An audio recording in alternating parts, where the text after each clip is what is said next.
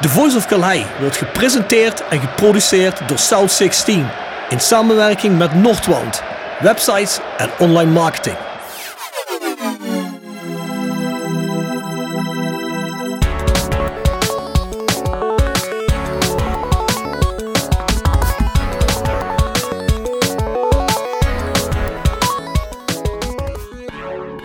Zo, goedenavond. Daar zijn we weer. De Voice kort. Ja, jongens.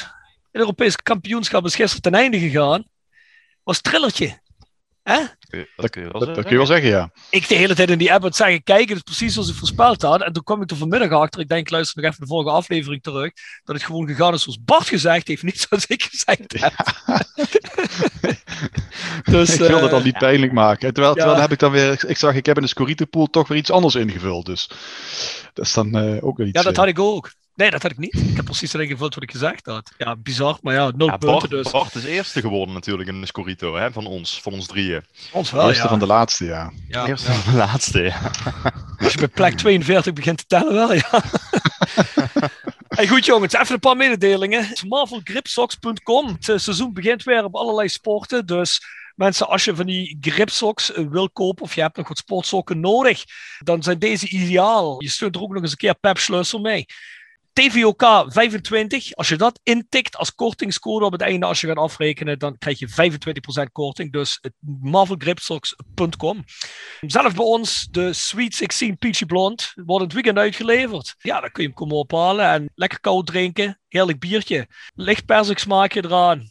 Je kunt daar tevens ook nog andere merch uh, kopen als je wil. Uh, kun je met dat deal betalen, is allemaal heel gemakkelijk gemaakt. Ik ben het weekend ben ik bij de eerste cafés die hem op tap hadden, ben ik hem eens even gaan uitproberen. Dus in de stad hebben ze hem bij Café Bluff en bij de Poort van Heerlen. Van de tap en natuurlijk bij de Veilerhof. Dus mensen, je vindt de voice kort. Tot en met deze aflevering ook op Spotify, iTunes, Soundcloud, Amazon Podcast, Google Podcast. Net zoals de gewone Voice of Calhei.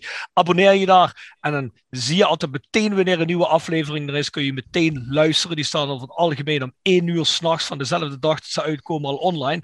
Dus uh, ook voor de nachtbrakers is die dan uh, te luisteren, eventueel.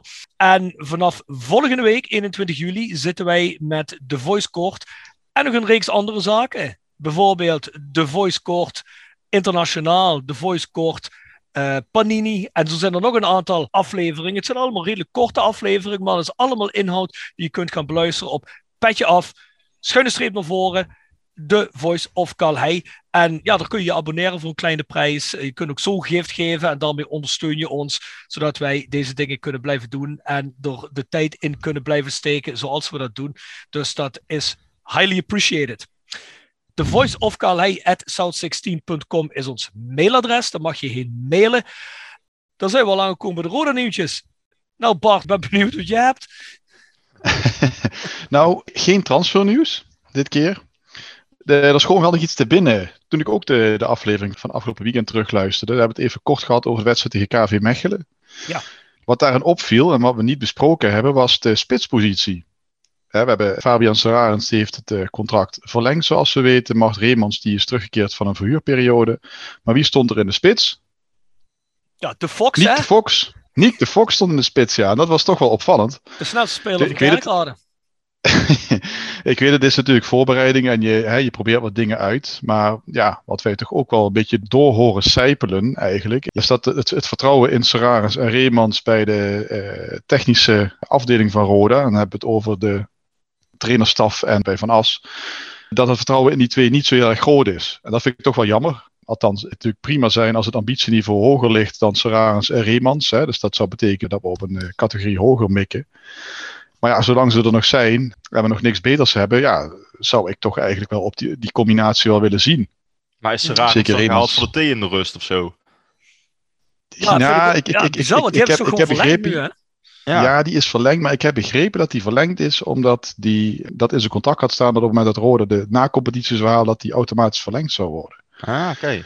Dat het eerder daar ligt. Maar dan nog, hè, weet je, dat vind ik alsnog, want ik heb in ieder geval vorig jaar heel vaak betoogd dat als uh, Sararis de hele voorbereiding mee had gedaan, Mhm. dat ik dan een andere Sararis had verwacht dan de Sararis die we zeker in het eerste seizoen zelf hebben gezien. Dus ja, hè, goed, maar we moeten afwachten. Dit is natuurlijk maar één wedstrijd. Wie weet, in de volgende wedstrijd eh, gaan, gaan ze toch proberen met Sararis en Reemans. Laten we het hopen in ieder geval, want eh, ja, ik zou het toch wel graag zien. Zeker Mart Reemans zou ik echt hopen dat hij nu een keer echt de kans krijgt. Ja, Mart hij- in de Erik Valkenburg positie. Ik denk dat hij Ja. dat best kan. Dat heeft hij bij Tobbos ook gedaan. Dan scoort hij toch. Nou, wat heeft hij gescoord? 11, 12 keer.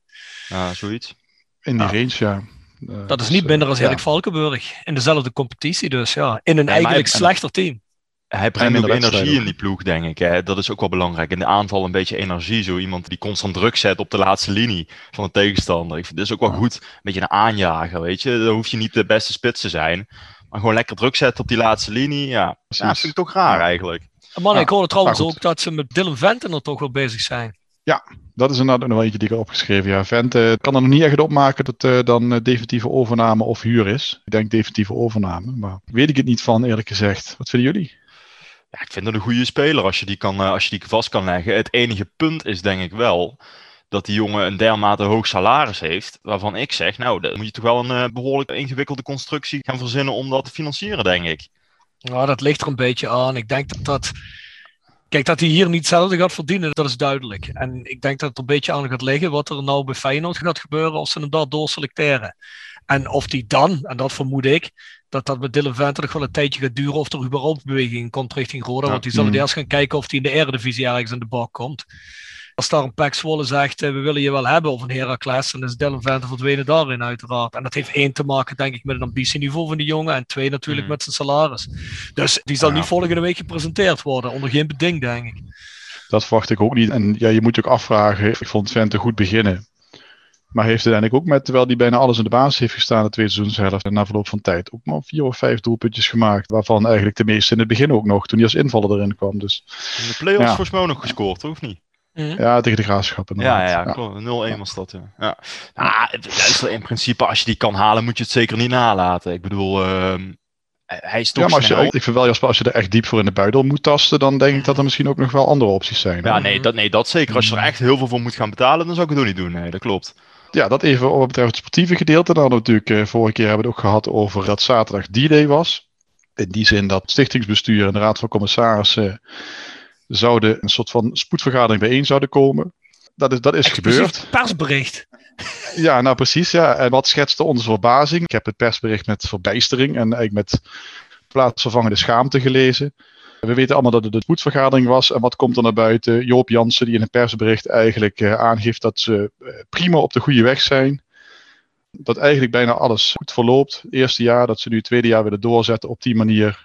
En dat als het niet lukt, dat dan eigenlijk met name de schuld gezocht moet worden bij de regio. Sponsoren en supporters die dan onvoldoende draagvlak zouden bieden aan een betaald voetbalclub in deze regio. Nou, ik weet niet hoe jullie daar kennis van hebben genomen, maar als het niet echt over ging, dan zou je erom moeten lachen eigenlijk. Maar ik vond het echt beschamend. Ja, het tragicomische werd doorgetrokken naar een Josson die vandaag zegt dat hij echt niet had gedacht. En honderd keer excuses dat de regio dit zo zou opvatten. Hoe kon dat nou? Ja, ik bedoel, ik Ja. weet niet hoe je het anders moet interpreteren. Het staat er gewoon letterlijk zo geschreven. Ik weet niet wat je er anders mee bedoelt. Dat hebben ze ook duidelijk uitgesproken vorig jaar. Dat ze willen dat de regio gaat dragen. Maar daar bedoelen ze nu gewoon ook helemaal niks anders mee hoor. En dan Nee, maar dat, had Wismans niet ook gezegd dat hij er ook overheen had gelezen?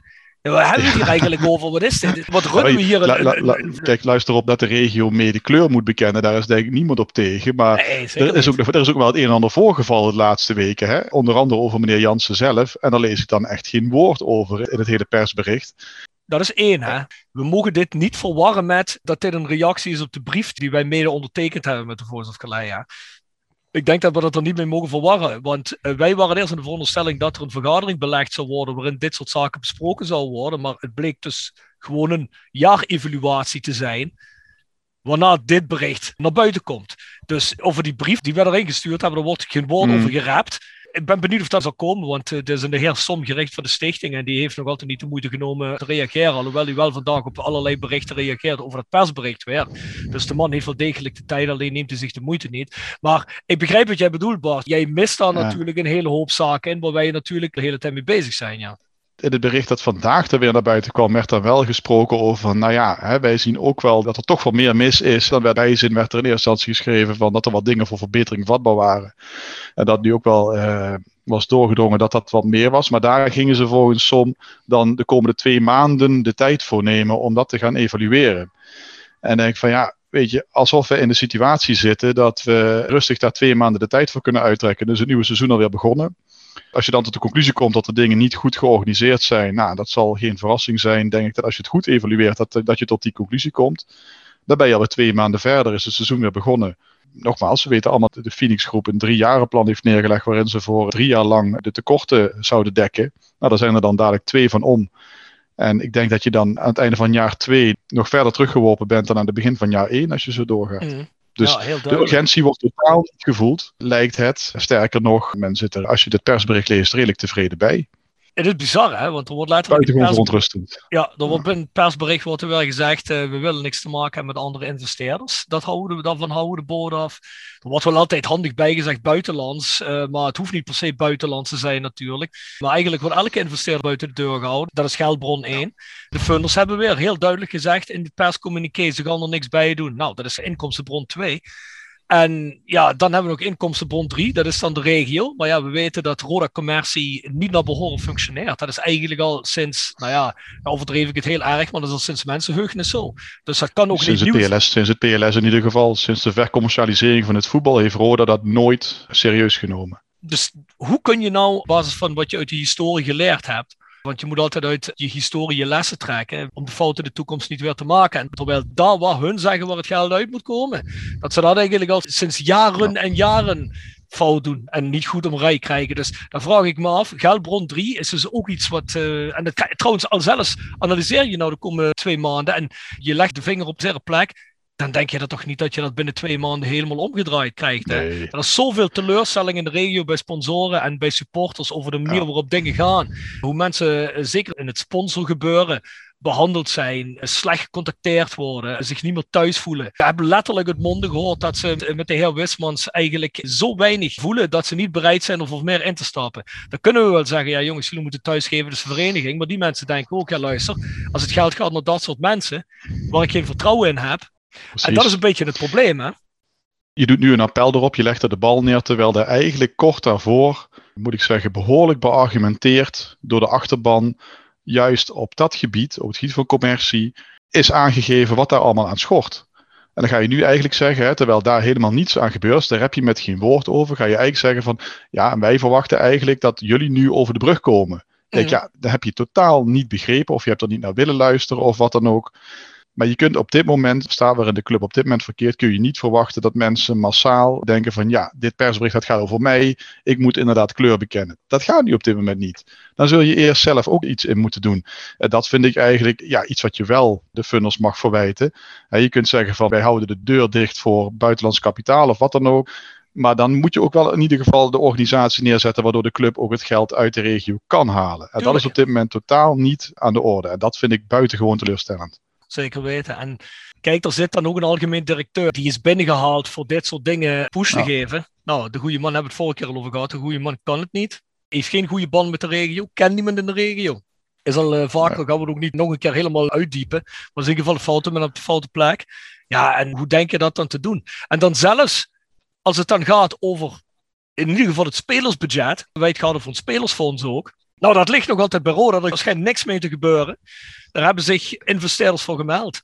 Geld voor de supporters van de Wijze Roda zat, hebben zich ook geprobeerd eraan te committeren. Dus er komt dat geld ook nog eens een keer bij. De regio is wel degelijk. Die wil wel. Ja, die wil, die wil degelijk wel. Maar schijnbaar willen meneer Wismans en meneer Jansen en meneer Peels het spelersfonds helemaal niet hebben. Waarschijnlijk willen ze helemaal niet dat er spelers komen, want ik kan hem anders helemaal niet verklaren. En dat is zo bizar, want je kunt toch nooit proberen een product aan de man te brengen. Stel je voor, er komen nu nieuwe mensen op commercie die het helemaal hebben. Dan als een sponsor wil je toch nog graag ergens bij horen waar het product goed is. Dat hebben we al zo vaak gezegd. Dan moet op het veld moet toch iets representatiefs staan, wat ambitie uitdrukt die zo'n sponsor ook heeft. En dat spelersfonds, waar je dat, die ambitie mee kunt aanscherpen, kunt laten zien, we willen iets, dat doen ze gewoon niet. Daar hebben ze ook geen woorden over. Nee, en kijk, dat is misschien ook om het af te ronden. Anders dan maken we er toch de voice heel lang van. Want je, ja. kunt over door blijven gaan. Maar, maar eh, wat me dan nog het meeste stoort is ook dat er geen enkele terugkoppeling komt. Van som, zowel niet op de brandbrief van de supporters. als ook op zo'n initiatief als dit niet. Maar wat jij al aangeeft terecht erop, daar zit al een behoorlijk bedrag in het potje, zeg maar. Waar je echt wel wat mee kunt doen. In een eerste divisie nota bene, waarbij de degradanten op dit moment ook nog niet echt op stoom zijn. Dus waar een best wat mogelijk is. Nou, we zijn nu eh, inmiddels halverwege juli. Volgens mij het Spelersfonds, dat eh, is eind juni of eh, volgens mij halverwege juni. Een, een maand geleden is dat eh, idee gedropt. En er is 0,0 reactie op gekomen vooralsnog. Dus ook dat, ja, Ja. er gebeurt misschien van alles achter de schermen. Maar wij horen er niks van, wij lezen er niks van. Dus dan mag je voorzichtig aan de aanname doen dat ze daar ook niks mee doen.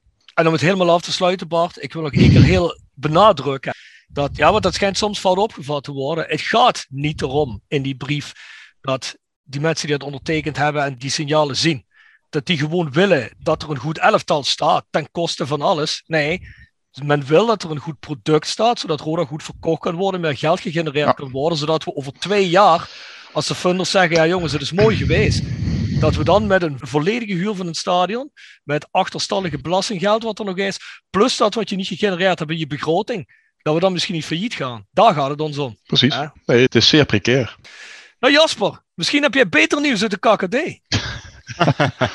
nou, gelukkig als we dit verhaal net van Roda horen, is eigenlijk typerend voor de situatie van clubs op dit moment in de KKD. We hebben natuurlijk al vaker een NAC aangehaald. Bij ADO blijft ook eh, deze week eh, rommelen. Ja, de spanning rondom de overname van de club, ja, die bereikt nu toch echt wel zijn kookpunt. De club moet nog steeds voor 31 juli een oplossing eh, hebben gevonden voor de huidige situatie. En om ja, de redding van ADO, ja, zo te eh, te vergemakkelijken, hebben directie, RVC en minderheidsaandeelhouders aangegeven hun aandeel, bevoegdheden en posities beschikbaar te stellen aan een nieuwe aandeelhouder. De lezing van de club is dat niemand belangrijker is dan de club. Het valt er op de website te, we- te lezen. En zij denken dat dit de eerste stap is om de grote aandeelhouder, en dat is nog steeds United Vansen onder leiding van Hui Wang, een soort push te geven van. Zijn je nou heeft- United Fransen? United Fansen, sorry. Ah, ik kon net zeggen, ik weet van niks. Ehm, maar goed, ja, Rob, ik zou zeggen, als het Fransen is, dan hè, ga ze solliciteren daar. Nee, ehm, daar hebben ze dus nog maar echt drie weken voor. En nogmaals, ik heb het al eerder aangegeven, ADO staat echt op omkiepen. Als namelijk de Chinezen geen besluit nemen om afstand te doen van deze aandelen, dan wordt de overname door een externe partij een heel stuk moeilijker. Het driemanschap van Martin Jol, waar ik ook al eerder eh, aan heb gerefereerd, gaat eigenlijk alleen eh, daarin instappen op het moment dat er echt schoon schip gemaakt wordt. Dus ja, ADO hoopt met de eerste stap eh, intern te zetten, daar toch een stap naar te zetten dat eindelijk die overname nog voor het eind van de maand rond gaat komen. Want dan kan ook ADO gaan beginnen aan de voorbereiding van, eh, van het nieuwe seizoen. Dus ja, ja, bij NAC is het nu wat rustiger. Die hebben ook dit weekend dan een oefenwedstrijd kunnen spelen. Het eh, ging redelijk goed, want ze wonnen van Maccabi Tel Aviv. Maar bestuurlijk blijft het daarin natuurlijk ook nog eh, gissen naar wie gaat de aandelen overnemen. Ook daar is het volledige aandelenpakket ter beschikking gesteld aan een nieuwe over te nemen partij. Verder zien we transfernieuws dat FC Dordrecht het record eh, aantal spelers presenteren. Ze hebben namelijk op één dag acht spelers weten te presenteren. En vandaag hebben ze de negende speler in drie dagen tijd eh, aangekondigd. Spelers die zijn gepresenteerd zijn Stijn Meijer, Ibrahim Sissoko, Emir Biberoglu, José Pascual Pascu Alba Selva, zo, dat is een hele Alessio Micheli, Tim Hulscher, Mauro Savastano en Ruggero Mannes. Dus die kunnen ook gaan meedoen aan eh, volgens mij het eh, record eh, landen, nationaliteit in je selectie, als je dit zo ziet. En vandaag hebben ze daar Twan van Huizen nog aan toegevoegd. Dat is dan wel weer iemand die we goed kennen, want hij speelde meer dan 200 wedstrijden al op dit niveau. En deed dat bij onder meer Sparta, Telstar en de Graafschap. Ik en met de laatste genoemde club liep zijn promotie op de laatste dag mis. Zo'n club als Dordrecht, wat zit erachter dat die acht man presenteren? Al die amateurclubs weg? Of zit er iemand? Nou, of dit hebben, die, een, hebben die eh, een verband met iemand? Of... nou, eh, Nee, ze ja, hebben sowieso ze hebben een samenwerking met Fortuna Sittard. Alleen daar komt geen enkele speler van deze vandaan. Dit zijn echt allemaal andere. Wacht andere even, spelers. hoor ik dit goed? Een samenwerking met Fortuna Sittard. Zullen we zeggen, Fortuna Sittard heeft nu een satellietclub ergens in Nederland. Precies. Fortuna Eh, het Sittard moet is niet inderdaad, gekker eh, worden, Bart. Nee, nee, ik weet het. Dat betekent dat we er absoluut niet van mogen verliezen. Want dan verlies je dus eigenlijk van jong Fortuna. Dat lijkt me toch wel een, qua vernedering next level, zeg maar. Ja, in principe is- dat wel zo, ja. Maar goed, verder hebben we nog eh, oefenresultaten. Wat opvalt is dat FC Volendam ja, die zijn, die zijn echt goed bezig. Die hebben Pek Zwolle volledig uh, zoek gespeeld in de voorbereiding. In eigen stadion uh, in Zwolle werd daar met 2-0 gewonnen, maar dat had veel meer kunnen zijn. Uh, verder zien we dat Jong FC Utrecht gehakt maakt van Almere City, 3-0. Cambuur tegen Telstar eindigt in 6-0. Pijnlijk voor de mannen van Andries Jonker. Nou, ik haalde het net al aan, Maccabi Tel Aviv, NAC Breda 0-1. Doelpunt van uh, Mario Bilate. Uh, de Graafschap IJsselmeervogels 3-1. En VVV had heel veel moeite met de amateurs van UNA. Werd uiteindelijk 2-0. Dan hebben ze heel lang 0-0 tegen gestaan. Wat dat betreft is de voorbereiding nog niet echt om over een huis te schrijven bij... Ho ho. En MVV de... verliest van Meersa. Even niet vergeten. MVV verliest, uh, goed, goed scherp opgemerkt. Uh, met 3-2 van SV Meers, wilde ik nog aan refereren. Die stonden daar met 1-0 voor. Uiteindelijk scoort één en dezelfde speler drie keer voor SV Meersen. Uiteindelijk wordt het dan wel nog 3-2, maar MVV heeft ook nog het nodige huiswerk te verrichten. Gaat het waarschijnlijk wel doen met een oude bekende uit de Eredivisie, Ruben Lijon. Met onder meer ervaring als speler van Ajax, Pek Zwolle en de Graafschap. Die komt nu na een avontuur in Slowakije en Slovenië op proef bij MVV om daar een contract te verdienen. Speelde hij ook bij NAC toen wij daar promoveerden, volgens mij? Dat klopt inderdaad, daar is hij een uitgeleend ja. een half jaar, ja. De column van Jasper.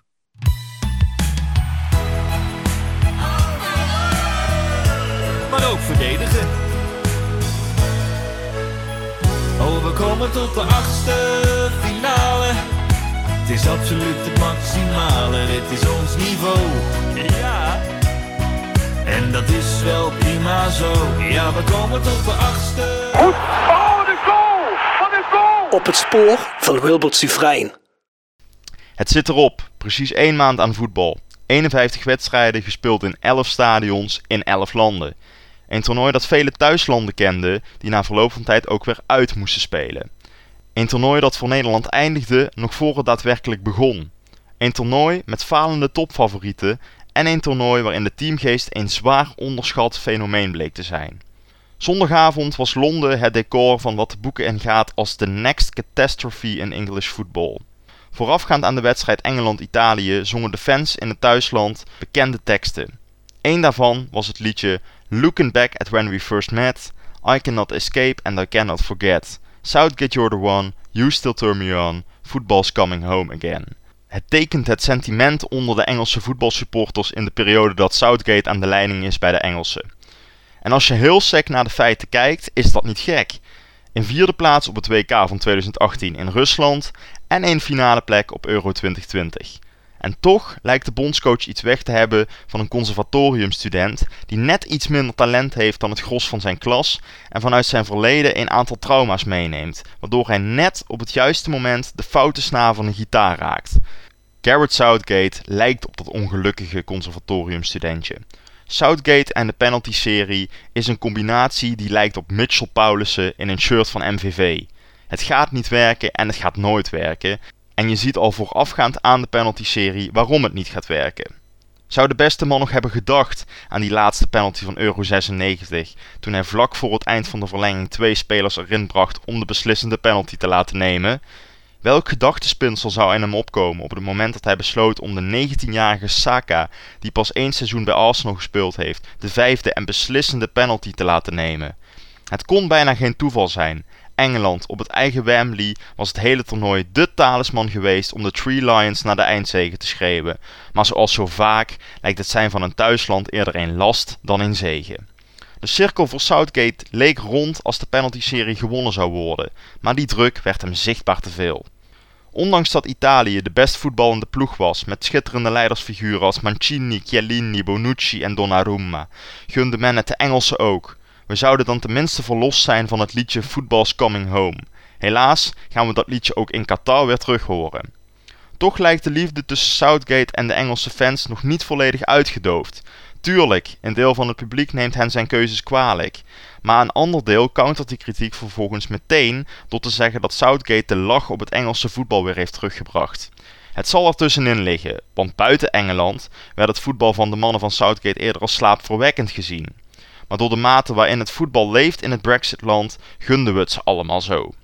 We kunnen in ieder geval aan het eind van Euro 2020 stellen dat het voetbal wel degelijk weer thuis is in de harten van de Europeanen. De iets wat desolate sfeer voor aanvang van het toernooi heeft plaatsgemaakt voor spanning, sensatie en geloof. geloof dat de donkere dagen van corona klaar zijn met het pesten van de voetbalsupporter. Het geloof dat we echt weer samen mogen zijn en samen mogen genieten van een doelpunt of een prachtige assist. En het gevoel dat je elkaar weer om de nek kan vliegen na het vieren van een doelpunt.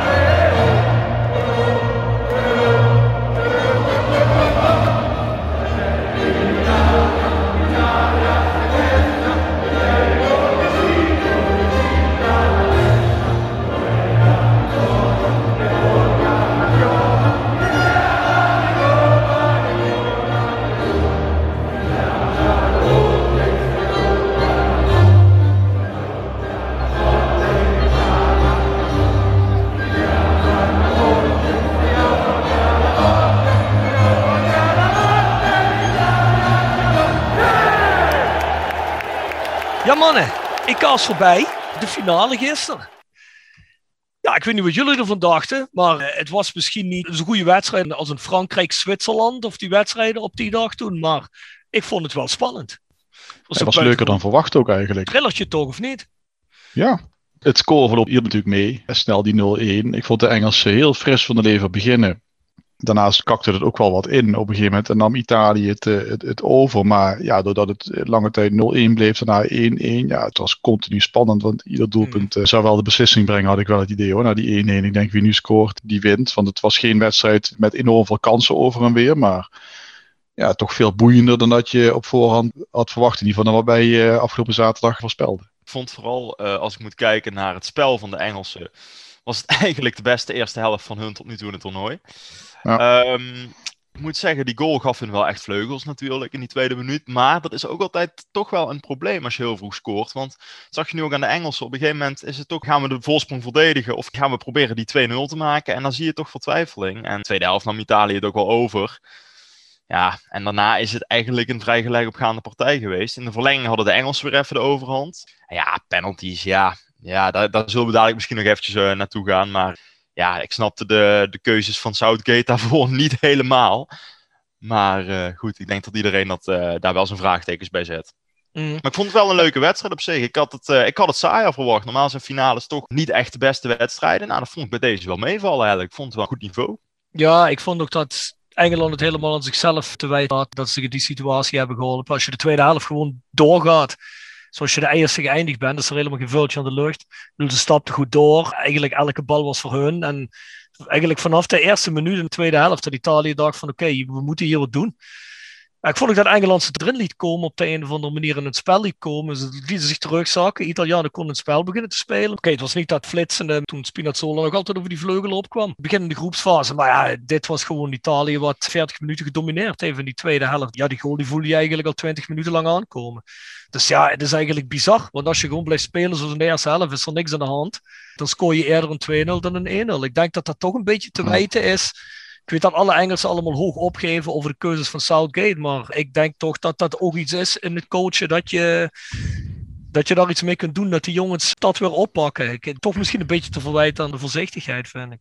Ja, het is wel een rode draad door het toernooi dat je zeg maar ziet dat Southgate op het moment als het net leuk wordt en attractief wordt, dat hij eigenlijk ja, ineens denkt van shit, moet nu ook rekening houden dat die verdediging goed blijft staan. En nou ja, weet je wat het is, Jasper? Ik vind niet eens, weet je wel, attractief, attractief boeit me helemaal niks, weet je wel. Het was niet attractief wat ze deden, maar ze waren gewoon goed aan het spelen. Er was geen vuiltje aan de lucht, dat was het probleem. Ja, natuurlijk eigenlijk al de opstelling weer wat aangepast. Hè, door met die vijf verdedigers te gaan spelen. Dat was eigenlijk ook nu in de finale voor het eerst. Ik kan me een keer herinneren, een bekerfinale die wij zelf een keer speelden tegen Feyenoord. Dat ineens uh, in die finale ineens twee of drie man erop stonden die het hele seizoen bijna niet gespeeld Ja. hadden. Je ziet dan toch ineens dat coaches, ik weet niet wat het is, of dat, dat dan, eh, of dat ze hopen dat als ze daarmee dan winnen, dat dat dan door hun tactische vondst of zo eh, aan hen blijft kleven of zo. Ik weet het Ja. niet. Ik heb altijd iets, doe gewoon waarmee je tot een finale gekomen bent. Dat lijkt me in principe het beste recept. Maar dat pakte dan verrassend goed uit eigenlijk nog de eerste helft. Ik weet niet of dat nou altijd dan een keuze is.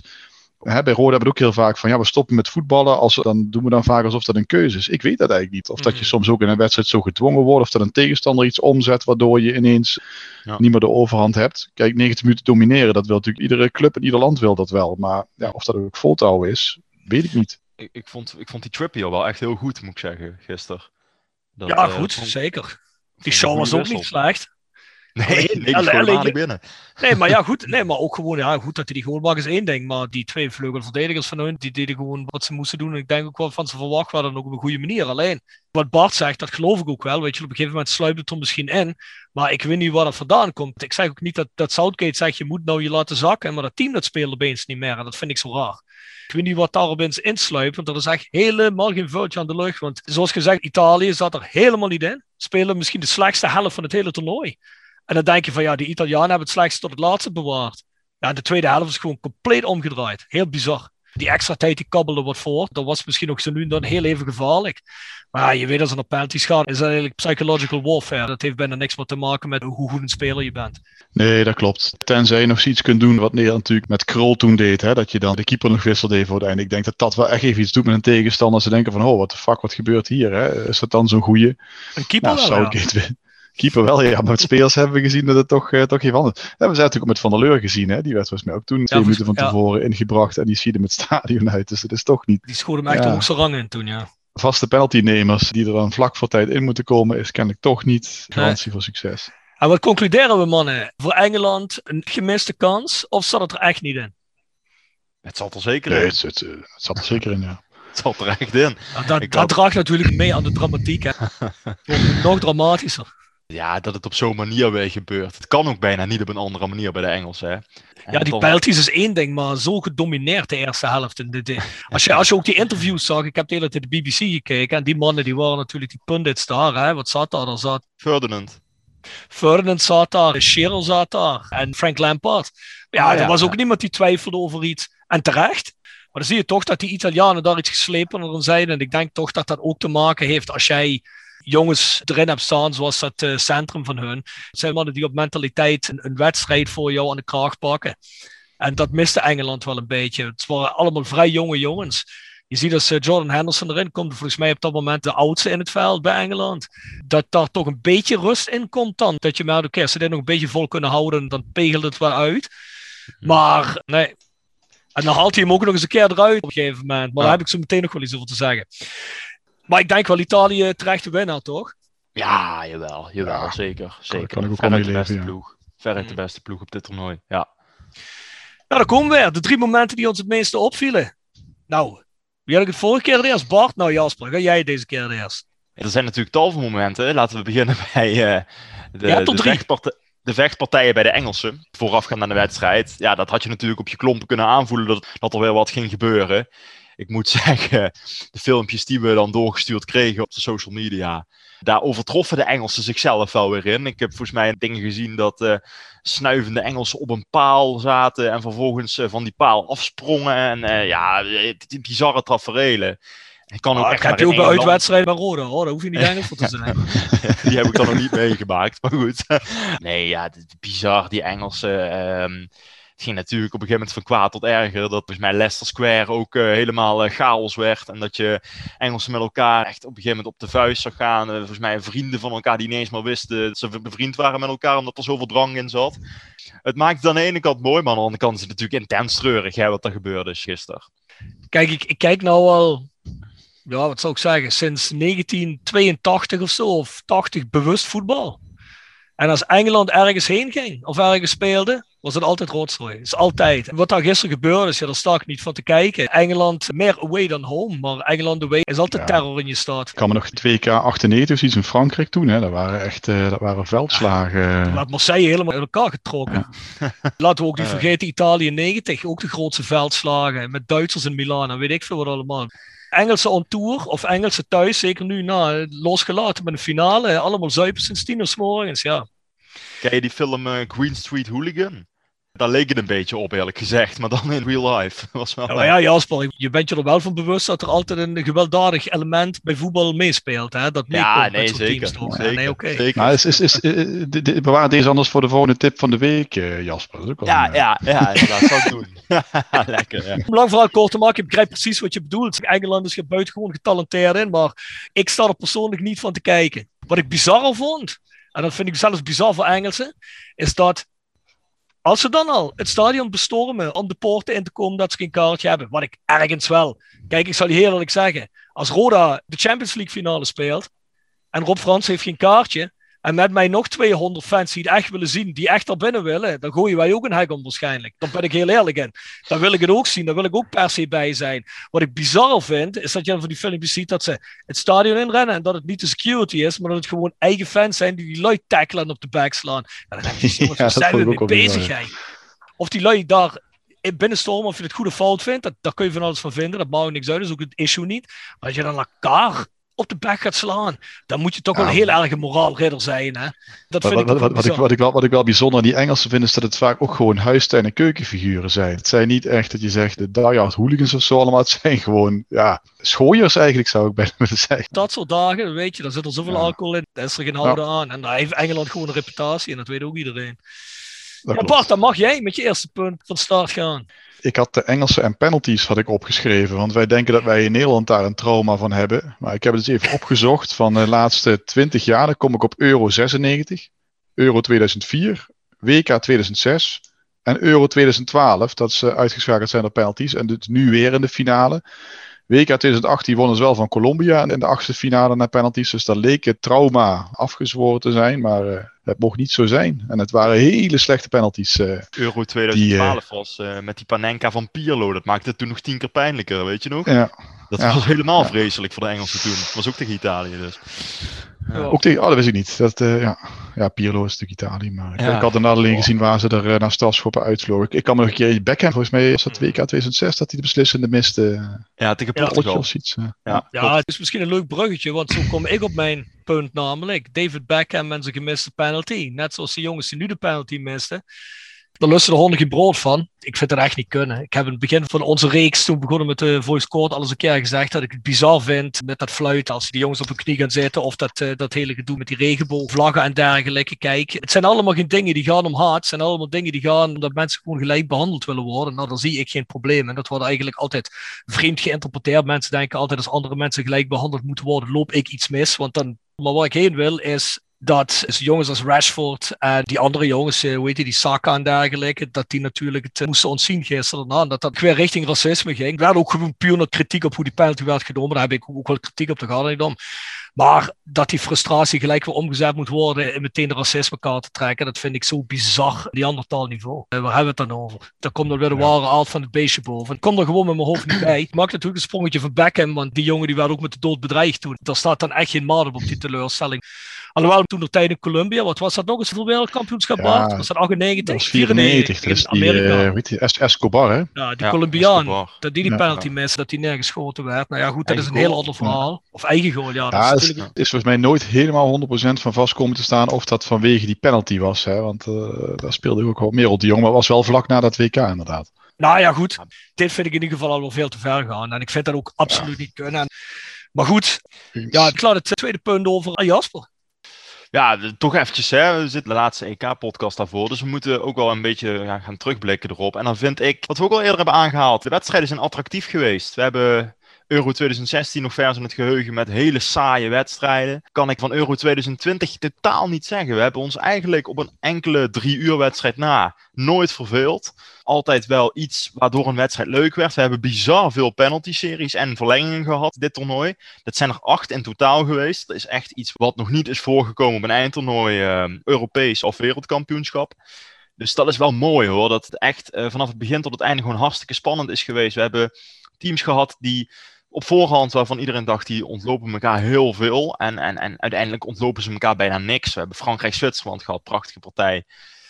Italië-Spanje, Italië tegen Engeland nu. Ja, dat is wel mooi. Het was echt een, eh, een voetbalfeest. En tel daarbij op dat het toernooi eigenlijk weer een soort van heropening was voor eh, mensen naar het stadion. Nou, dan kijk ik toch terug op een hele plezierige maand die we hebben gehad uh, afgelopen maand. En dat het gewoon een hartstikke leuk toernooi is geweest. Waar Nederland vroegtijdig is uitgeschakeld. En wat dus ja, echt vreselijk was. Alleen aan de andere kant, als we kijken wat we ervoor hebben teruggekregen in de kwartfinales daarna zelfs nog in de achtste finales, maar ook halve finales finale, vond ik het eigenlijk net zo amusant. Ik heb me geen seconde verveeld. En dat, bij de NOS trouwens niet, hè? Nee. Ja, ik vond het wel een beetje bizar, want ik moet zeggen, vorige keer ook al gezegd, ik heb me tot op enkele dingen heb ik me best wel geamuseerd. Het was niet altijd hoogstaand, maar ja. Kijk, bij de NOS zitten natuurlijk ook Marco van Bas en Rafael van der Vaart. Die hebben allebei ontzettend hoog niveau gespeeld. En volgens mij kijken die ook veel meer naar hoe was het technisch. En was het een hoogstaand niveau allemaal. Kijk, gisteren was misschien ook geen hoogstaand niveau wedstrijd, maar ik vond het wel ontzettend spannend. En de verhalen bij die landen. En dat als een van die landen dan die finale wint, dat dat een ontzettend mooi iets is. Ja, dat, dat maakt voor mij het niveau. Ik blijf er wel bij dat het kwalitatief beter wordt als je met minder landen speelt. Uh, de, de poolwedstrijden waren soms echt uitzitten. Maar uh, vanaf de achtste finale inderdaad uh, ja, kwam er wel wat vaart in het toernooi. Daar ben ik wel mee eens. Het was beter dan vier jaar geleden. Vijf inmiddels. Ja, ik vond de lengte wel van het toernooi. Dat klopt, dat is ook gerelateerd aan die landen. Ja, een maand lang. Ja. Op het laatste zeker veel pauzes ertussen. Twee, drie dagen. Ja. Echt zoiets van, jongens, het mag wel iets korter allemaal. Mee eens. Bart. Garrett Southgate zou ik het over willen hebben. En dat moet je al aanspreken op, want ik ga het over Duitsland hebben. Oh. De opmerking die hij gemaakt had over de wedstrijd tegen Duitsland en de ophef die daarover met name in Duitsland ontstaan is natuurlijk. Ik heb het niet meegekregen, wat was dat dan? Niet meegekregen. Hij heeft kennelijk een interview in de Daily Telegraph waarin gezegd dat Duitsland alles geprobeerd heeft om het land binnen te dringen. Toen had Engeland de moed om het af te stoppen. En ja, dat niet ontkend kan worden dat die energie in het stadion tegen Duitsland voelbaar was. Ja, daar is met name Bielt is daar wel over gevallen. Volgens mij had hij een beetje een bolletje te veel op of zo. Dan komt die opmerking vandaan, joh. Ja, correcte ja, dat vond, Garrett. ik wel een erg opvallende opmerking, ja. Dus dat, dat, is bizar. Nee, dat heb ik ja. helemaal niet meegekregen hier. Ik ben zeker dat dat hoog opgespeeld is in de pers, want dat is natuurlijk koren op de molen hier van de boulevardpers. Maar Precies. ik heb dat niet meegekregen, nee. Dat zijn heel zo'n 80 of 90 jaar hoe, uitspraken. Hoe er in je opkomt inderdaad, om, om dat te melden. Weet je al, heb je dat gevoel? Dat, dat zeg je toch niet? Ja. Nee. Ja. ja. ga je niet zeggen in een tweede. Ja. ja. ja. Ik ga dan toch weer even terug naar die penalties, want ik wilde niet alles op één hoop gooien. Maar vonden jullie niet bizar Ten eerste dat je twee man inwisselt alleen voor penalty. Dan schijnen er allerlei onderzoeken te zijn dat als jij spelers speciaal inwisselt, of hoe korter ze in de wedstrijd zijn, hoe beter ze de penalties nemen. Heeft schijnbaar iemand heel lang onderzocht. De gekste dingen waar mensen zich mee bezighouden. Schijnbaar. Maar ik heb altijd het gevoel, bij spelers is het zo. Hè. Dat heb ik ook als ik op een podium sta. Als ik lekker erin zit, als het één keer begint te lopen en ik zet er lekker in, dan blijft dat ook lekker en dan kan ik ook langer gaan als ik dat wil. Dus bijvoorbeeld als er mensen nog iets extra's willen horen, gaat dat allemaal van een leien dakje. Maar als ik helemaal fris word neergezet daar, dan gaat dat allemaal helemaal niet zo lekker. Ik moet ook een bepaalde vibe hebben, ergens lekker inzitten. Dus dat vond ik raar. Maar wat ik nog raarder vind, is hoe nemen spelers tegenwoordig penalties? Ja, dat, ja, ja, ik, ja. We hebben het natuurlijk bij Roda gezien met Roland Alberg, die ook wel eens stopte tijdens een aanloop. Toen dacht ik ook altijd wel van, wat doe je nou? Maar hij schoot ze er altijd in. Um, moet wel zeggen dat je als je nu ziet, die kleine dribbel uh, voordat je gaat schieten, dat stoppen tijdens een aanloop, jongens, het is gewoon het lekkerste. in je aanloop. Het is gewoon, ja. precies, het is gewoon het lekkerste om wat Kane deed of wat Harry Maguire deed. Dat, kijk daar alsjeblieft tien keer na als je iemand een penalty uh, wilt voordoen. Gewoon een rechte aanloop, gewoon lekker meteen tegen die bal aan. Niet gaan stoppen, niet van hoek gaan wisselen dat is natuurlijk gemakkelijker gezegd dan gedaan als je er staat. Dat begrijp ik ook wel. En ik begrijp wel waarom ze dat doen. Hè. Ze willen de keeper laten reageren. Ze zien dat de keeper naar links gaat, ziet je hem rustig rechts erin. Dat begrijp ik allemaal nog wel. Maar wat die Rashford gisteren deed, en eerst een halve minuut wachten. Ja. Dan allerlei dribbeltjes, rare dingen en hem dan nog op de paal schieten. Ja, dat is ja. eigenlijk te bizar voor woorden, echt. Maar dat is wat je zegt, die McGuire, die is gewoon echt allemaal aan het kloten. Ja, maar er was ook een eentje met risico, hè? Die was ook al met risico genomen. Maar waar je niet moet vergissen is: twee jongens komen erin, twee minuten voor tijd. Met de druk van de natie. Je hebt al de hele tijd erover kunnen nadenken: van ah, wij worden erin gebracht speciaal voor die penalty. Dus nog eens een keer extra focus. Het trauma van Engeland als voetbalnatie sinds 1966 geen aansprekende prijs meer gewonnen. Ik denk dat je dan nog zo'n vaste penaltynemer kunt zijn bij je club of wat dan ook. Weet je, dat, dat doet iets met iemand. En dat je dan dit soort gekke dingen gaat doen, dat is weer van een andere orde. Dat snap ik dan eigenlijk ook niet echt. Hè. Hou het dan gewoon bij waar je je prettig bij voelt.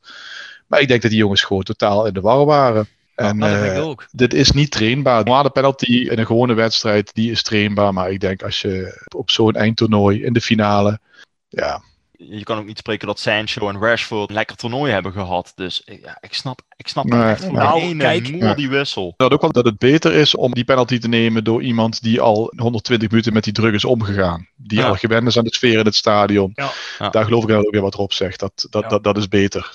Kijk, ik, ik denk dat hij het doet omdat hij gewoon op de training ziet dat de jongens de penalties gewoon feilloos nemen. Op basis van training zegt hij, Hmm. dit zijn mijn penalty-nemers. En dat begrijp ik. Alleen, ik denk dat er veel te zeggen is voor de omstandigheid, wat Bart ook in duidt. hè, Dat je dan, kijk, zo'n Henderson bijvoorbeeld, hè, die heeft twee Champions League finales gespeeld, Eurocup finale gespeeld, onder grootste druk bij Liverpool gespeeld. Waarschijnlijk ook dezelfde druk, maar dan een heel seizoen om eindelijk eens een keer kampioen weer te worden na 30 jaar. Dan haal je zo iemand eruit. Oké, die neemt geen penalties bij Liverpool. Maar die jongen was er wel meer bestand tegen geweest, tegen die druk. Alhoewel dat natuurlijk ook wel een hele andere orde is misschien. Maar ik denk toch wel een beetje meer als Jaden Sancho of die Saka. Ja, of Declan Rice, die zat ook heerlijk in de wedstrijd. Kon je ook een penalty laten nemen. Ik weet niet of hij het wou, alleen het had wel Ja, die gekund. was gewisseld. Oh, die, oh, die was eruit. Oh, sorry. Dat- Die was ook gewisseld voor Henderson. Oké, sorry. Ja, het ging op een gegeven moment een beetje eh, snel, ja. Wil je wel een Ja. beetje opletten, Jasper, als je naar die finale Ja. kijkt? ja, ik zat aan een lekkere barbecue, sorry. Oh, oké, zo. Hey, ehm, laten we doorgaan naar jouw laatste punt, Bart. Mijn laatste punt. Ja, we hebben het al kort gehad over de NOS. Er was gisteren op Twitter nogal wat te doen over Frank Snoeks, die eh, de finale deed. Het goede nieuws is dat het de laatste finale van Frank Snoeks was, want hij, eh, hij, st- hij stopt ermee. Maar ik ben zelf ook na twee minuten gezet naar de BBC. Het toernooi is afgelopen, maar ik kan het iedereen aanbevelen om dat voor te doen. Hartstikke leuk. Ja, Eh, maar het ging ook op Twitter redelijk los eh, over Frank Snoeks. En daar heb ik me in de loop van de avond wel redelijk mee geamuseerd. Ik kwam er helaas achter dat een account dat ik aan het volgen was, die alle fouten van Frank Snoeks opzomde, dat dat uiteindelijk een MVV-watcher is. Dus dat is dan weer, dat is dan weer minder. maar hij was, hij was het wel goed van het account zelf? Wat zeg je? Is het die gozer van het account zelf? Van het eh, Nee, Twitter-account? nee, dat niet. Maar Oké. okay. van zelfspot, want boven zijn account heeft hij staan, als MVV promoveert, dan heft dit account zich op. Dus Oh. daar hoeven we niet bang voor te zijn dat het ooit gebeurt. Maar het was, eh, het was een eenschakeling van blunders en rare uitspraken van Frank. Hij memoreerde een paar keer naar de wedstrijd Italië-Denemarken. Terwijl die wedstrijd die is op het hele EK nooit gespeeld. Die hebben helemaal niet tegen elkaar gespeeld. Hij haalde spelers door elkaar. Hij had het over een verdediger van Italië dat hij nooit scoorde. En die schijnt in zijn carrière als centrale verdediger al 35 doelpunten gemaakt te hebben. Enzovoorts, enzovoorts. oei, oei. Weet Dus Frank ik met denk, pensioen. En dat is... eh, Ik denk dat Frank Snoeks geen penalty had moeten nemen gisteren. nee, nee, die zat er niet lekker in. Nee, Maar Frank zit er nooit lekker in. Einde Frank, laten we het zo zeggen. Terwijl de man eh, altijd pretendeerde een half jaar voor een eindtoernooi te beginnen met zijn voorbereiding. Nou, dat weten we dan nu ook weer. Ja, maar dan, als, als, trek je tijdens het toernooi niet bijhoudt. ja. Jij als aanstormend journalist trekt er je lering uit. Ja, ja. gelukkig ambieer ik geen sportcommentatorfunctie. Dus eh, hè? Wat ben je nu dan aan het Ah, doen? ja, dat is iets anders dan alleen sportcommentator. Dit is hobby. Oké. Ja, dan mag je meteen met je derde punt verder gaan, oude hobbyist. Oh, hobbyist. Ja, ik moet Gianluigi Donnarumma een enorm compliment maken. De beste man is al vanaf zijn zestiende keeper van het eerste van AC Milan. Heeft eh, met de club hoge pieken, diepe dalen meegemaakt. AC Milan was een middenmotor toen hij begon. Zit nu langzamerhand weer een heel klein beetje tegen de top 5 aan. En dat is toch ook wel weer mooi. Eh, hij maakt nu een transfer naar Paris Saint-Germain, zeer waarschijnlijk. Gaat daar sterrenensemble met spelers als Neymar Mbappé. Eh, Pogba waarschijnlijk, want daar hebben ze ook interesse in aanvoeren. Genie Wijnaldum. Eh Gini Wijnaldum natuurlijk is er nieuw naartoe. Die jongen is nu 22. En eh, als je bekijkt hoe rustig die twee penaltyreeksen gewoon eigenhandig naar zijn hand zet. Ja, dat verdient wel een groot compliment. Ik denk op dit moment is hij een van de betere, zo niet de beste keeper eh, van de wereld. En ik vind toch wel dat elke keeper een aantal uren aan tapes van Donnarumma moet gaan kijken. Om te bekijken hoe rustig die man blijft, hoe, hoe hij zichzelf positioneert. Bij de penalties ook. Hij laat zich niet gek maken. Ook hoe hij wegliep toen hij de beslissende gepakt had. Ja, daar, daar straalt zoveel vertrouwen uit, die gozer. Ja, echt de wereldkeeper. Slag op de BBC zeiden ze van, eh, ja, ze moeten ze nou echt hard en laag schieten. Maar dat deden er een paar, daar was hij nog snel genoeg bij. Dat was natuurlijk bizar, want die gast is natuurlijk een bom van een gast. En Ja. eigenlijk is dat ook de beste tactiek. Hè. Je denkt, die doet er lang over om naar de grond te komen, maar met 21 jaar toch wat sneller als een keepertje van 35. Trouwens, over 35 jaar keepers gepraat, of ouder. Maar hoe weet je ook al waar hij altijd bij Italië gekiept heeft? Buffon. Ja, Buffon. Buffon. Die wil trouwens proberen via een tweede divisionist of een heel laag spelende Serie A club. Parma. Wil hij zich in vorm spelen zodat hij een kans maakt om als derde doelman mee te gaan naar Qatar. Ja, hij is nu 43, hè? Contract voor twee jaar getekend bij Parma. Ja, Ja, schitterend. dat heeft hij alleen maar daarvoor gedaan. Hij wil per se mee naar Qatar. Dus we Ja, zullen zien. Ja, dan nemen ze toch een trainerstaf op. Boegbeeld. Mooi Als- als pakje er één aan. Iemand, één iemand die die spelers kan eh, inspireren daar in Qatar, dan is hij het wel. Luister even, Jasper. Hebben die spelers nog inspiratie nodig? Die inspireren Nee. elkaar zo wel. Hebben jullie trouwens die foto gezien met Chiellini en Bonucci met die pokaal in bed tussenin? ja, ja, ja, heb ik gezien vandaag, ja. Prachtig, ja. Ja. Ja, ik heb nog één laatste punt. Daar zijn we ook aan het einde gekomen. Alhoewel het natuurlijk weer bizar was, hebben we het er net over gehad. Vond wel, de sfeer in Engeland was natuurlijk wel echt voetbal. Hè. Natuurlijk een kleine minderheid die even overboord ging. Typisch Engels, zoals al gezegd.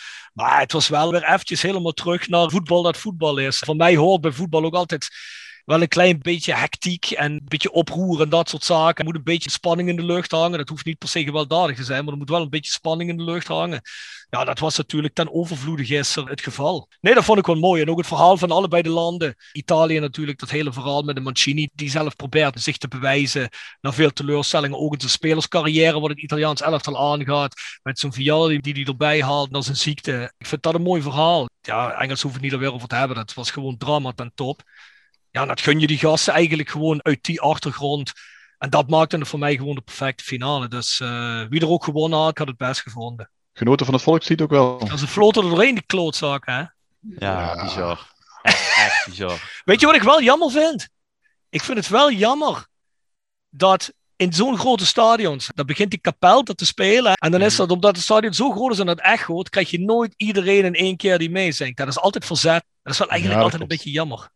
Ja, Maar van de andere kant, jongens, ik moet wel zeggen, bij een goede felle eh, concurrentiestrijd tussen supporters, hoort ook een snerpend fluitconcert tijdens het andere volkslied natuurlijk. Jasper, ja, dat bedoel ik helemaal niet lullig, maar jij was waarschijnlijk nog niet eens geboren toen Nederland-Duitsland op zijn hoogste rivaliteitsniveau zat. Ja, als je dan hoort als die volksliederen werden gespeeld, nou dan was dat kleine fluitconcertje gisteren helemaal niks bij. Dus Ja. wat betreft hoort er toch wel allemaal een beetje bij, vind ik. Ja, zeker, tuurlijk. De rivaliteit maakt het voetbal ook mooi. Dat hebben we juist ook zo gemist op de tribunes de afgelopen jaren. Of afgelopen jaar, sorry, anderhalf jaar. Zo is Dus, dat, eh, zo is dat. Hey jongens, ik ga afsluiten met onze Scorito-winnaar. Dat is Lando Haas. Die eh, is inmiddels al in contact getreden met mij. Die wint de pool. Eergisteren stond hij nog derde of vierde. Maar ik heb eens even gekeken waardoor die nou gewonnen heeft. En die heeft gewonnen doordat hij een verdediger liet scoren. En wel Bonucci. Dus die heeft gewoon 192 punten binnengesleept. Die had de eindstand fout. Die jongen die bovenin stond met voorsprong, die heeft niet gescoord. Helemaal niks. Die sleepte zo op de valreep de winst binnen. Flesje bier, shirtje, Fandom Roda Sjaadje, kaarts voor het Mijn Museum. Nou, Lando, ik, ja, wellicht is een echte naam. Gefeliciteerd. Zullen we nog even de vrienden van de podcast bedanken? Dat is goed. Jekers Advocaten, Next door Hair, Nail en Beauty Salon. Hotelrestaurant de Veilerhof, Herberg de Benaldershoeve. Noordwand, www.gzrmusic.com. Stokgrondverzet, Rapi Autodemontage. Van Ooyen Glashandel, Quick Consulting. Wiertz Personeelsdiensten, Vendo Merchandising. Nederlands Mijnmuseum, Marimi Solar Heerlen. Roda Support, Wieler Autogroep. PC Data Metaalgieterij van Gilst. en Roda Arctic Front. Onze Roda Roda Fans uit. Zeg maar Jasper, Scandinavië. dan valt hem net de toon weg als hij dat zegt. Dat kan Ja. toch niet, hè? Onze Roda-fans uit het Scandinavische. Heel Nee, lekker, lekker spontaan, Jasper, is goed. Maar eh, Ja, zijn, het, heerlijk, zijn het eigenlijk meer dan één, Rob? Of, dan eh, kan ik niet uit de doeken doen. Kan ik niet Oh, uit de doeken doen. nou mensen, ons mailadres is voiceofkalei.south16.com. Onze webshop is south16.com. En mensen, vanaf volgende week, dus ga je abonneren, zitten we op petje.af, de Voice of Calais. Ik weet dat zich al een reeks van mensen geabonneerd hebben. Ga erheen. Er komt niet alleen dit, maar er komen ook nog een hele reeks andere zaken die geproduceerd worden. Dus het zal het waard zijn. Ik zou zeggen, we horen ons hè, de volgende week. Tot dan. Tot dan. Tot dan.